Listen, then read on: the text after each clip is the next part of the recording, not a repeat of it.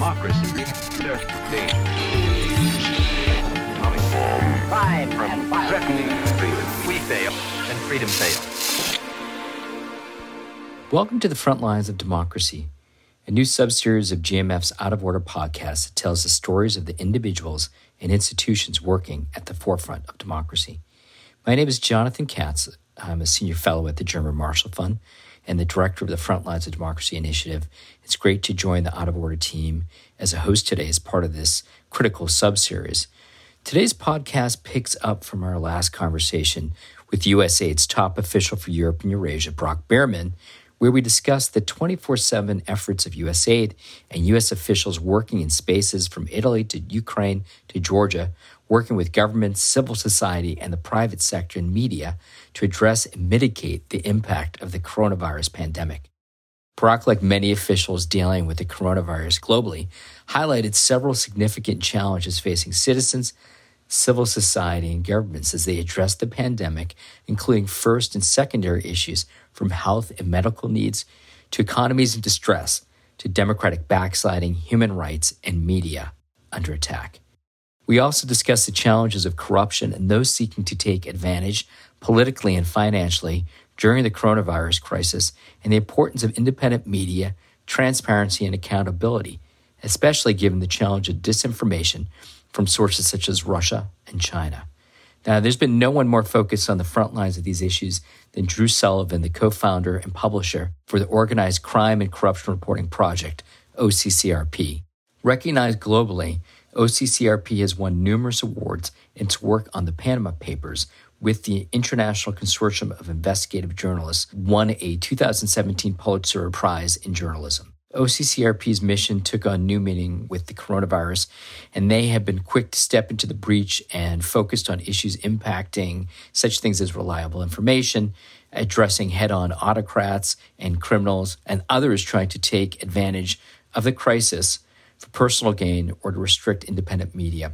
I want to highlight OCCRP's launch of Crime, Corruption, and Coronavirus, which is an in depth resource page with daily stories, investigations, and analysis on disturbing broader trends related to COVID 19. Now, this is an especially important week. Uh, World Press Freedom Day is on May 3rd, and I, I can't think of a better person than Drew Sullivan to have the opportunity to discuss these challenging issues with. I spoke to Drew in early April as the initial impacts of the coronavirus were being felt in Europe and Eurasia and globally. And I think you really want to listen to this conversation. No dictator, no combination of dictators will weaken that determination. Thank you again for being here.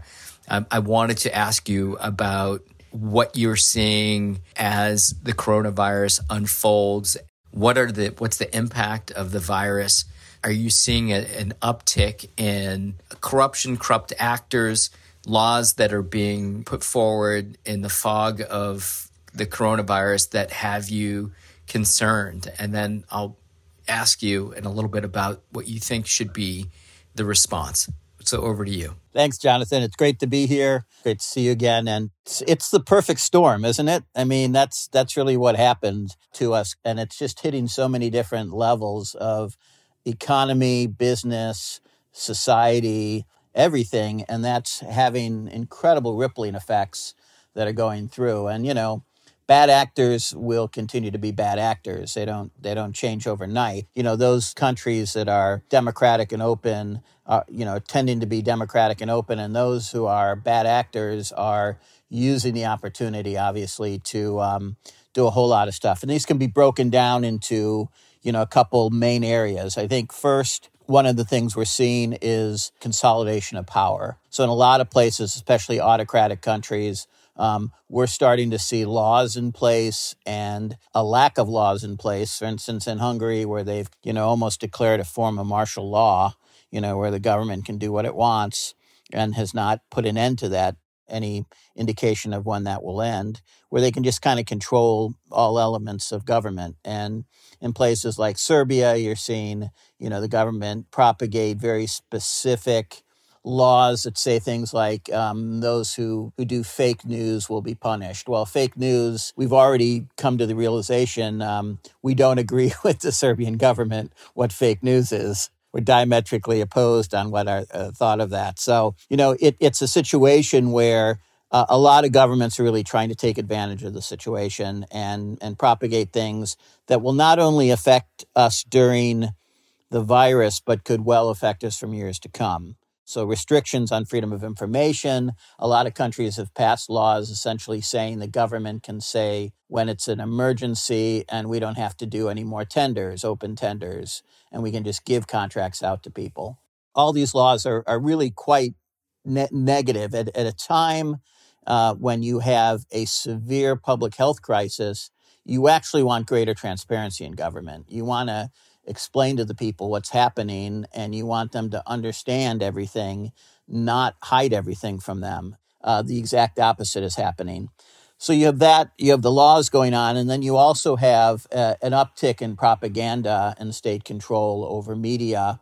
Um, you know, one of the big problems is that you know newspapers, um, which are the one area, and, and websites, which are the one area that's not co-opted by government in most countries are a little bit harder to get during these difficult times. You can't go out and buy a newspaper. And yet the TV, which is controlled mainly by government in a lot of countries, is where people are getting their information. It's empowering the kind of the propaganda arms of these countries in the first place. And on top of that, um, they're very clearly trying to control the uh, narrative on what's happening out there because a lot of these countries are seriously performing poorly because they're so corrupt and they're so non responsive to their citizens that they're doing the exact wrong things during this virus and they'll get a lot of people killed. But I think they know that and they're immediately trying to control the narrative on the story so that when this is over, they will be the heroes regardless of how many people they killed and there will be new enemies for the public to, to hate. So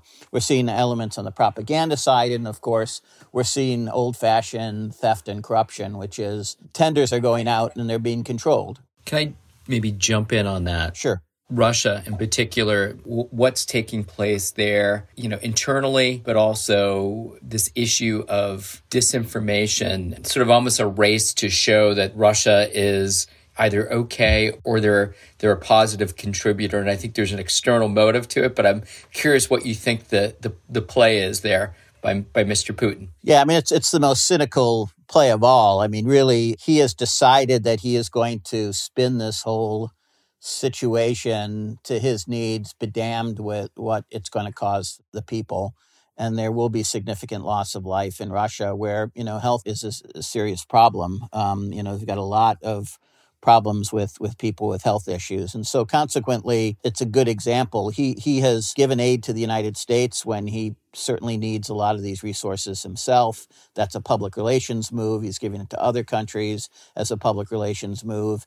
And yet in the same time in Russia uh, the people do not know what's going on. There's great fear and trepidation of what's happening. And the government is clearly underplaying um, the extent of the damage of the virus and probably hiding deaths and other things. You know, the, the government has very cynically decided just to recreate a whole history of this time period where they're going to say, we never caught the virus and we helped the rest of the world. And that seems to be their, um, their motivations on this, and it's it's going to be really bad. Knowing the sources of information there, do you get a sense that that that, there, that there's local reporting, that there is you know outlets that have been following this, I, uh, places like Meduza and others are reaching. Uh, is it having an impact on the sort of Ru- Ru- Russian uh, public reaction to this? Do they understand it, or is it? Still largely that Putin controls the media and also, in a sense, is covering up the failures of the government, given that, that the infrastructure of Russia has been weakened over the last, you know, really the last two decades to be able to withstand, uh, you know, even under the best of circumstances, to withstand a pandemic. Yeah, I, I just think the Russian government has decided they're just going to let the number of people die. You know, one one point, you know, five percent, whatever it is, will die, and and that's fine as long as Russia comes out ahead of this. Um, you know, looking good in the way they want to look. So, I mean, I think I, I talked to the people in Russia, and there's there's even a sense among journalists we don't really know what's happening. You know, there just isn't any information um, that's getting out on the broad spectrum. Individually, there are you know very heroic Russians who are public pasting and publishing information in Facebook and and VKontakte and other places, you know, which are ac- accurately portraying the situation. But you know that's reaching a very small audience. I mean, you have the same people who read Meduza are not you know your your general Russian you know uh, public, and so a lot of this information is just simply not reaching um, most of the public. You've um, done a lot of reporting, obviously in the past, on on grand scale corruption, and I, I think this is one of those moments where you're really seeing where where weak governance and corruption sort of intersect, and how it has left bare the ability of governments to respond you've had a front and center seat to this for quite some time, and I'm just wondering if there's some real examples you're seeing and uh, why this has been a problem that needs to be addressed and will need to be addressed going forward. Well, you know, I think one of the problems at this point is we haven't seen the full implications of this corruption and the bad policy because the disease is still propagating.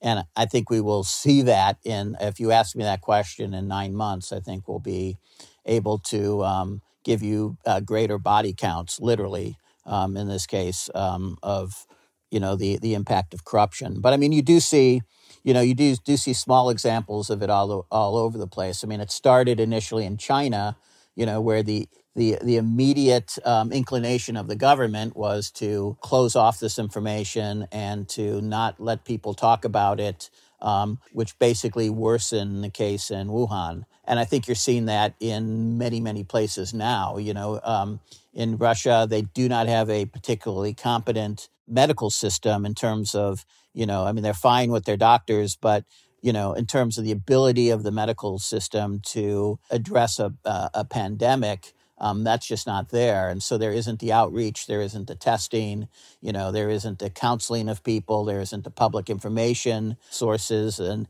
you know, that convince people that they need to do stuff. So there's a general, I'd say, a suspicion of government in most of these places. And so consequently, people are gathering a lot of information online, much of it really bad, and, and making some health decisions based on that. But then in other countries, you'll see Azerbaijan is a good example. The, the government's been has raised $87 million, largely from international donors and from some state agencies, to kind of deal with this. Now, a wealthy oil country with just a few million people that's been living off oil well for two decades should be in a position to pay for a pandemic in the country. But in fact, the perfect storm that hits them is lower oil prices combined with, you know, the corruption that they've been doing combined with the disease um, has put them in a situation where they're essentially unable to deal with it and have to go out and get this this kind of money from other places. The United States contributed about a million and a half to that fund. Um, of course, that fund is completely non-transparent, so we don't know how the money is spent. But we also know that the one of the large pharmaceutical companies, the head of that, his, her husband was caught smuggling a million masks down into Iran. So, so even in this this pandemic, and that of course that organization is closely affiliated with the First Family. In the midst of an epidemic, they're stealing. It's it's more profitable to steal badly needed masks to give to a neighboring country than than it is to use for its own purposes. So you know we see corruption already undermining the ability of uh, Azerbaijan to respond to that that threat. So you're going to see a lot more of these as you go on. And the truth be told, you know, it's going to take investigative reporters a year to two years to really tell the story because there's just no information uh, being available. The government's not giving them any information. And until these numbers kind of get into budgets and until it gets into, you know, uh, international data files like Comtrade and other things, we're not going to know some of the things that happened until much later. Can I ask you on that? What what's needed right now for those that are acting as whistleblowers, those that are doing the investigations? Obviously, it's kind of hard because they can't people can't necessarily travel in certain spaces anymore. What what's needed from those that have long been partners or supporters of, of your efforts and others to uncover the truth? On the other flip side, I'll ask the secondary question of what would you like to see as political statements or support from from uh, from the United States and others that you know can and should be weighing in? Yeah, I mean, I think I think you know transparency is the big issue here, and you know transparency is to corruption as sunlight is to the coronavirus. I mean, you know, it kills it, and um, you know, the greater the transparency in everything, the greater we can go through back through these what we've done during this time and correct ourselves for uh, you know a future virus. This is not you know, this, this is a huge issue. The next virus, if it's more deadly and is transmissible, can be that meteor strike on the planet. It can be that critical blow that really undermines the ability to maintain this kind of global trade and uh, economic situation. And you're seeing just on this particular virus, and it's just killing 1% of the people or less, is, is a serious problem. But if this continues, if we continue to have recurring waves of these these viruses, it can seriously undermine, you know, uh, our basic economic system. And so, consequently, we really need to understand what went well, what went wrong, how we deal with this. This isn't just an issue of corruption; it's basically, you know, an issue of of life and death. It's a public health issue, and so, consequently, there should be demands from all governments to other governments to um, make available all the information on how this was dealt with and how it was treated and what worked and what did not work. Because we can decide to ignore uh, one country and say it's corrupt, but that country could become like Iran, a place that infects whole regions because people are going in and out of that. So, from a basic public health standpoint, we all need to know what we did and we all need to know what worked, what didn't, and we need to know how the resources were applied. Um, and and that's fundamental to kind of understanding when we go and look back at this, you know, in a year's time to try to understand what what really truly happened. And that's as journalists what we need. I mean, we need access to the tender information, which right now is normally available in some countries, but particularly coronavirus information is being left off. Is there any examples of countries where that's changed? Yeah, and a number of countries have passed laws saying we don't need to make information available on coronavirus. It's a national emergency, and therefore we are going to issue tenders and, and make contracts and buy things and do whatever we want, and we don't have to record it and that's a number of countries have have passed um, legislation to that effect, or not passed legislation, but effectively done that. You know, they're effectively not giving information out um, on this, and that's that's the real problems. And I think you're going to find as countries get under pressure to defend themselves if they've behaved poorly during the coronavirus outbreak, they're going to keep that information private and they're going to change the narrative, as I said. So that's where the propaganda kicks in. And then you can't release the information. So, I mean, I think this is this is where the problem lies. I mean, nobody wants to be called a bad, you know, politician uh, and a bad, you know, leader of their people. And this is one where it's really kind of truly objective. You know, it's how did you deal with the virus? It's not like there's any other issues. The information was out there. How did you behave? Did you do a good job? And there's 200 other countries to compare against. People don't want to be in the loser category. Can I ask you, where does China fit into this category right now? That's a good question. I mean, I, I, I think we're not sure because we're not really sure that we we know all the information.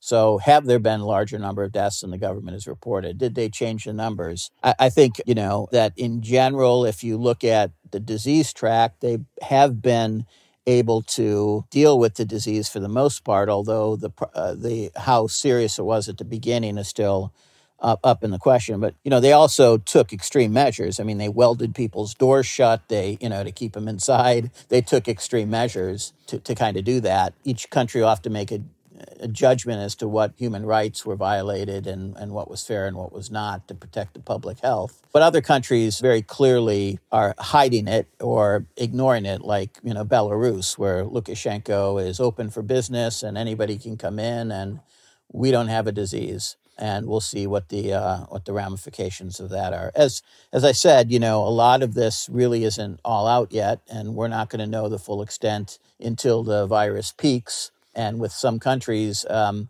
that will peak into summer and then it will come back in the fall and so you know uh, they may not have had enough cases to cause the severe public damage in the spring, but it may come back and kill a large number of people in the fall.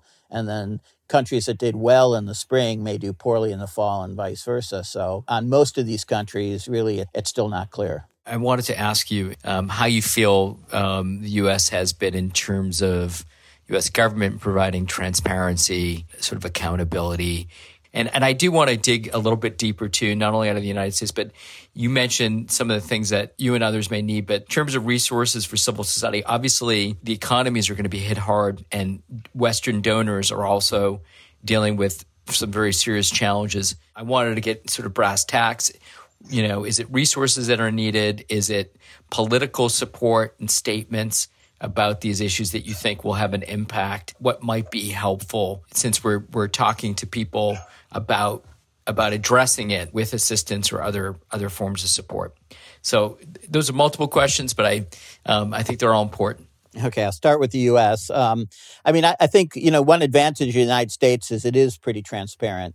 And even if the federal government didn't want to put information out, the state governments are. And so, consequently, I think we're getting a fairly good assessment of where we are. There is a question, obviously, whether the U.S. reacted fast enough. I think the problem that they had with tests is well documented and has been pretty much uncovered as to why that happened and, and the repercussions of that. You know, testing is really critical in a disease because it's how you control it. You you know you have to isolate it now once it gets into full bloom there's nothing you can do about it. You just have to um, to accept it. But at a certain point you know whether it's the, the summer or other things you can you can reestablish control over the disease but that takes massive testing of everybody around a bloom of the virus and then consequently you can you can um, you can separate, isolate that in a society, which they're doing very effectively in Korea. The United States clearly bungled the whole process because they had very poor testing at the at the beginning, and whose fault that is is a number of people's fault. Yes, uh, the um, administration has um, not been consistent, which has been a problem in kind of addressing it with national leadership. You know, people look to the federal government to be the national leaders on these issues, and uh, there's still some issues that they're solving. But in terms of kind of dealing with it from helping civil society and media and other things, from a donor perspective, you know, this is a really, really difficult story because information is not always clear to the people who hold the information. It's a very complex issue. It, it you know involves epidemiological studies, and and you can't just take data like we normally do in journalism and draw conclusions. It's much more complicated than that. You know, there's all sorts of issues of comorbidity and other things that you have to to include, and and of course, this is all private health information of citizens, which you know you can't always get access to. So it's a very complex issue, and in places where you don't have an open government, it's even worse. And so, consequently, if you're a journalist in Hungary or Serbia, where not only you're dealing with a lack of information, but you're dealing with an antagonistic government that will arrest you should you cross the line into criticizing them, it's very problematic. So I think you need a combination of all those factors that you mentioned. I do think you need broad political support by Europe and the United States towards openness, transparency, support of media. I think there needs to be uh, for the newspapers and those types of organizations, many of them will not survive this. This could be really the death knell to to newspapers around the world where they'll never truly recover from this because people are just not out buying newspapers. And consequently, um, you know, they were reliant on a lot of transit point sales. And so consequently, they've lost those. And so, you know, that's going to put power, you know, in the hands of television, which is generally controlled around the world. So you need to really greatly enhance the support for the independent media that are out there and already they're dealing with propaganda and these restrictive laws and everything. And they're competing against, you know, or- Orban has spent over a billion dollars in media in Hungary alone. And that's basically money pouring into his oligarch controlled media that is friendly to him. And the total amount of money from Western organizations has been in the hundreds of thousands, you know, maybe topped a million. So you're, you're dealing with this huge discrepancy. You know, Russia has spent you know, two, three billion dollars easily a year on its media. And the United States doesn't, and, and Europe combined spend tens of millions or hundreds of millions back on media. So, you know, Russia's a cheap country. They don't spend money on anything. They don't give foreign aid out. They're just cheap about everything. And yet they're spending billions on media. And so is Hungary. That should tell you something.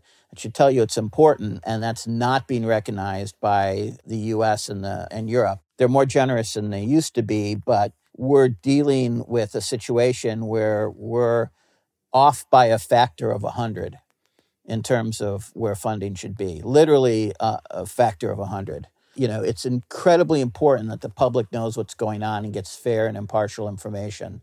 And the government cannot do that itself. That's too expensive.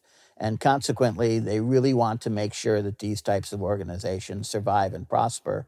And that's just not happening right now. And in fact, this is going to make it worse. I did want to highlight that point. And just as you said earlier, we'll know a little bit more you know, sort of nine months maybe down the road.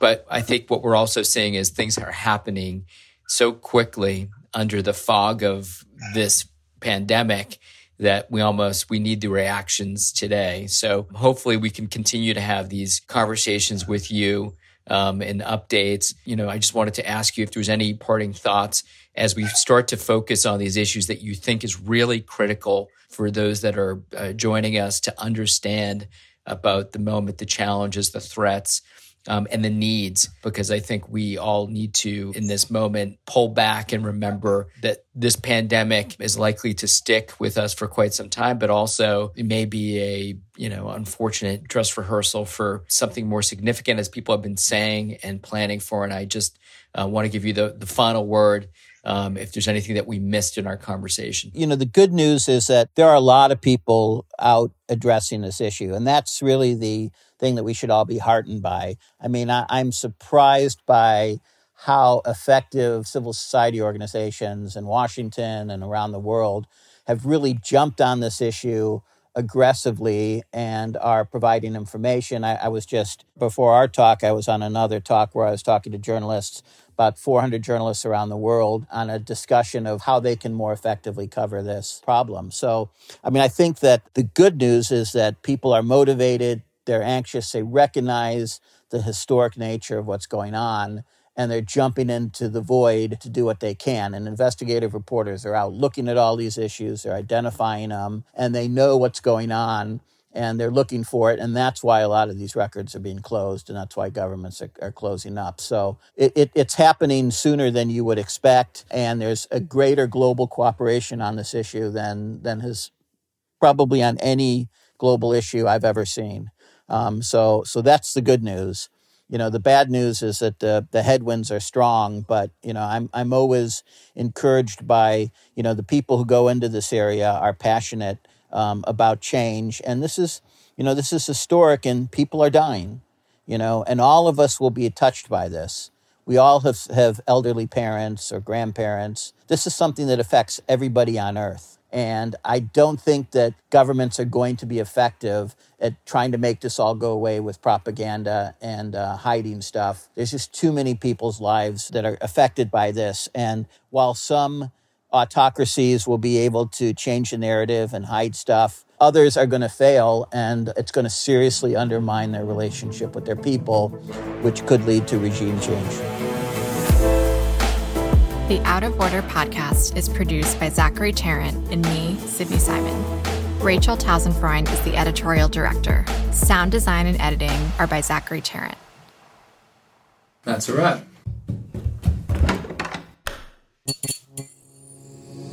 This podcast is part of the Democracy Group